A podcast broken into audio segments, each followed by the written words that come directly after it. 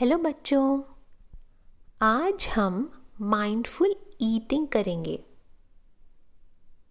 तो उसके लिए जब आज आप कुछ भी खाओगे तो कुछ चीज़ों पर ध्यान देना।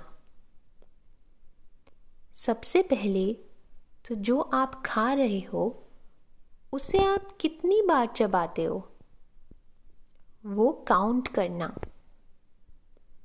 दूसरा, जो आप खा रहे हो उसका स्वाद कैसा है, इन दोनों चीज़ों पर ध्यान देंगे और हमें बताएंगे। Thank you.